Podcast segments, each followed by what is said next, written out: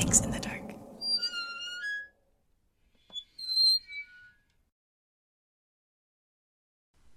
Hey, what's up? It's Mai Yang from Mix in the Dark. If you follow my personal story on this podcast called Are We Taking Them Home? then you'd enjoy this short part two story from me.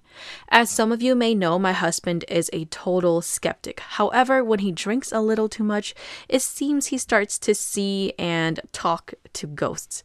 We haven't hung out with our friends for a while due to the pandemic. So the other day, we decided to invite some of our friends over for a few drinks.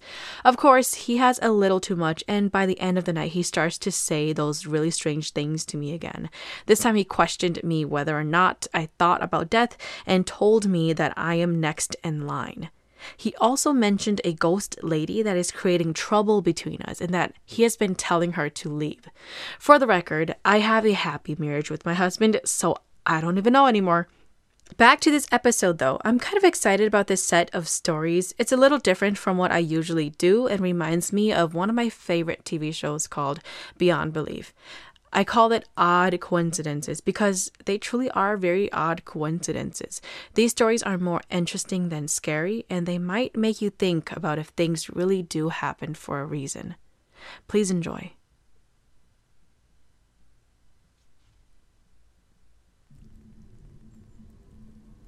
Story 1 Two Little Feet. My wife and I have been married for eight years. We have no kids and could not get pregnant. We're already in our mid 30s. I love to raise chickens, so we were looking to buy a small house in the countryside. Our real estate agent found a home that has one living room, a dining room, two bathrooms, and three bedrooms with a very large backyard. The price was good. However, there was a kid that died in the house several years ago. We were well aware of this before we even made the decision to buy the house. There was a family that lived there for four years before moving out, and the family was okay. They did not complain of seeing or hearing anything unusual. While my wife and I waited outside the door for our agent, I touched on the doorknob and realized that it wasn't locked. I opened it and we went inside. The place smelled so bad with flies everywhere. My wife went to look at the kitchen while I was trying to call our agent to see where she was at. A little cold hand grabbed me. When I looked, it was a pale, skinny little boy with two sunken eyes looking up at me. Then I woke up from that dream. It's been four months since we bought this house, and I kept having this dream of that little boy. One night, while mopping the floor, my wife saw two little feet behind the window curtain in the living room. I was in the backyard, so she came outside and called me in. Then she pointed me to the curtain in the living room and said that she saw two little feet behind the window's curtain. I went to look and showed my wife that there was no one behind the curtain. Two weeks later, we invited a Hmong shaman to do a house cleansing ritual. After the ritual, the shaman told us that there is a little boy ghost inside of our house, but he is a good ghost.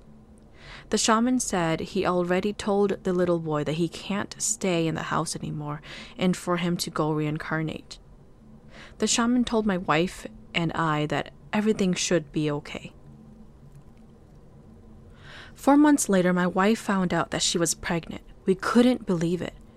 We went to the doctor to do a blood test, and later they confirmed that we really were pregnant. We were so happy. When it was time, she gave birth to a baby boy. We named him Nathan. One day I was watching TV in the living room while my wife and Nathan were playing hide and seek. Nathan was about three years old during this time.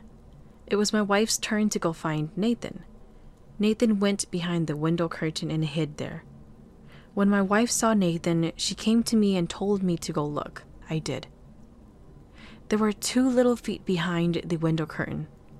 My wife told me that a few years ago she saw the same two little feet, exactly like the way Nathan's were.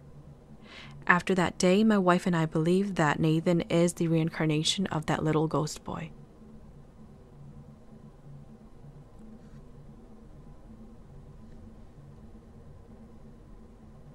Story 2 The Curse I don't know if this counts as a scary story because it may be more coincidental than anything. You can be the judge.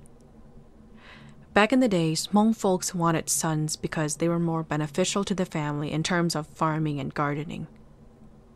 The sons usually stay with the parents. When they get married, they would hopefully be rich with children to add to the family. Daughters, on the other hand, will leave the family to join their husband's family. They become that family's people. My parents are traditional and wanted many sons. Unfortunately, it didn't happen that way. My family has a total of eight daughters and one son. Our brother is the youngest in the family. I heard from our older sisters that we had a brother that was three years older than me. This was when they were still living in Thailand. He must have only been a toddler. My older brother had a unique medical condition, though.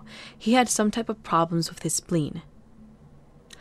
As you may know, the key functions of a spleen in the body is to control the levels of your blood and filter or remove damaged blood cells. In this strange case, his spleen seemed to be removing healthy blood cells instead of damaged ones. From what my sister said, he appeared jaundiced and really frail looking all the time. There was a time where he became really sick. He would cry until he turned purple. He would sleep through the whole day without taking any milk, and he became really, really weak. One night, my parents heard a really loud cricket on the top of their roof.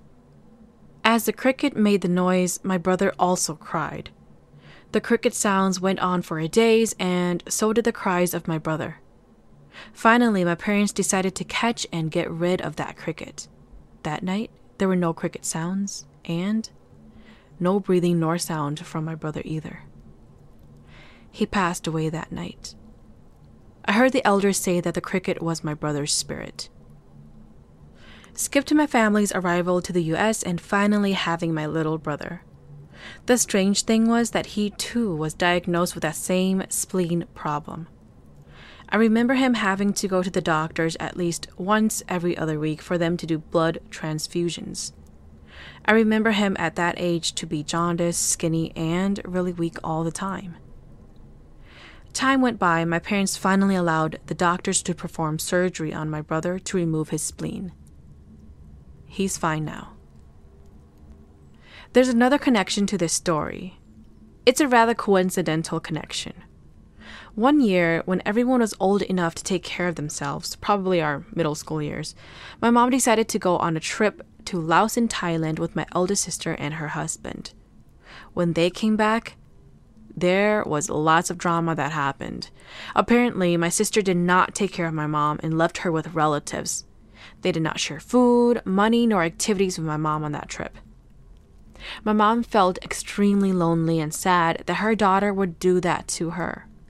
It seemed a bit dramatic at the time, but I'm pretty sure there were way more things that happened on that trip to make her feel that way. Anyway, my eldest sister became pregnant with a son shortly after. When her son came out, he was diagnosed with that same spleen problem that my brothers had. They had a shaman perform a ritual on their son because he was always sick. The shaman said that the house spirits cursed them for making their mother suffer. I'm not sure if this is relevant, but before leaving for Asia, my dad prayed to our ancestors and house spirits to protect the family while on the trip. They must have made the ancestors angry. My brother in law and eldest sister came by to the house right after and bowed down to my mom to ask for forgiveness and an attempt to reverse the curse. The same surgery was performed on my little nephew, and he's doing fine now and is also their last child, just like my brother. Like I said, this could all be coincidental and just a genetic thing. I do want to say that all of my sisters and I are completely healthy and basically textbook normal. My eldest sister has four kids total one daughter and two other sons, and only her last son has the diagnosis. But I don't know. You be the judge. Story 3 the Honda Civic Mystery. My parents used to own this green Honda Civic. It was more my dad's car than anything, and he took really good care of it. Unfortunately, they lived in an area where Honda Civics are known to get stolen for engine parts, and it was only a matter of time before his Honda Civic gets stolen. We kept telling our parents to park the car in the garage or move it to a different house where theft wasn't so normal, but they refused.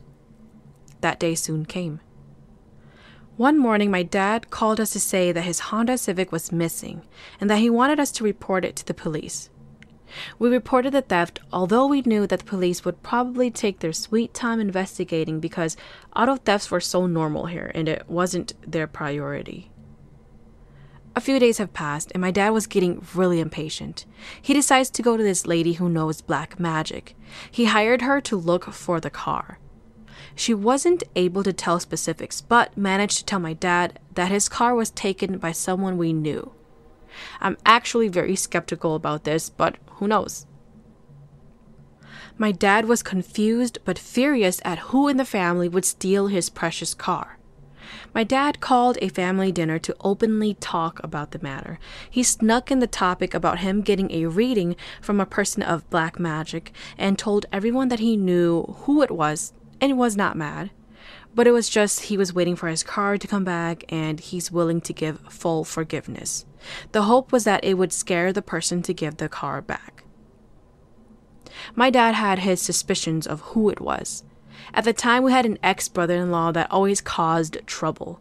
He physically abused my older sister, which is the reason why they are divorced. Because they have two children together, he would often visit our house really drunk and cause problems, such as punching holes in the walls or arguing with my sister over nonsense. We have called the police on him several times out of fear that he would kill us. He has also threatened to hurt the family before. My dad was sure that it was him. My dad likes to take walks in the morning around the block. They live near this dog park. To be honest, a lot of crimes happen in that park shootings, thefts, murders. We always tell him to not walk in those areas, but you know, old folks, when they are in routine, nothing can stop them. Anyways, one morning during his walk, he passed the parking lot to the dog park and noticed a green car parked in the handicapped parking space. That was the only car in the parking lot since it was really early in the morning. Walking a bit closer, he then realizes that it's his stolen Honda Civic car. My dad headed back home to grab keys. He went back to the park to unlock and examine the car. Nothing was stolen or taken apart. He drove it back home and told us the good news. One small detail that he mentioned was that his handicap sign was put up and his car was parked in the handicapped area as if the person who took the car wanted the police to find it. The handicap sign was my dad's. The odd thing was that since the car was stolen, my dad wasn't able to put the new handicap sign inside his car. His old handicap sign, which was still in the glove box, was actually expired the one that was hung up was his new sign. His handicap signs are always sent to his old house, which my eldest sister and brother in law is living in right now. My dad has not gone over to get that sign yet. So, was that lady with the black magic telling the truth? Could it have been my eldest sister and brother in law? Come to think of it, during that time, they were involved in a scandal and went totally bankrupt. I can't help but think it may have been them who stole my dad's car, knowing that they could have probably made money off of it. I would never know.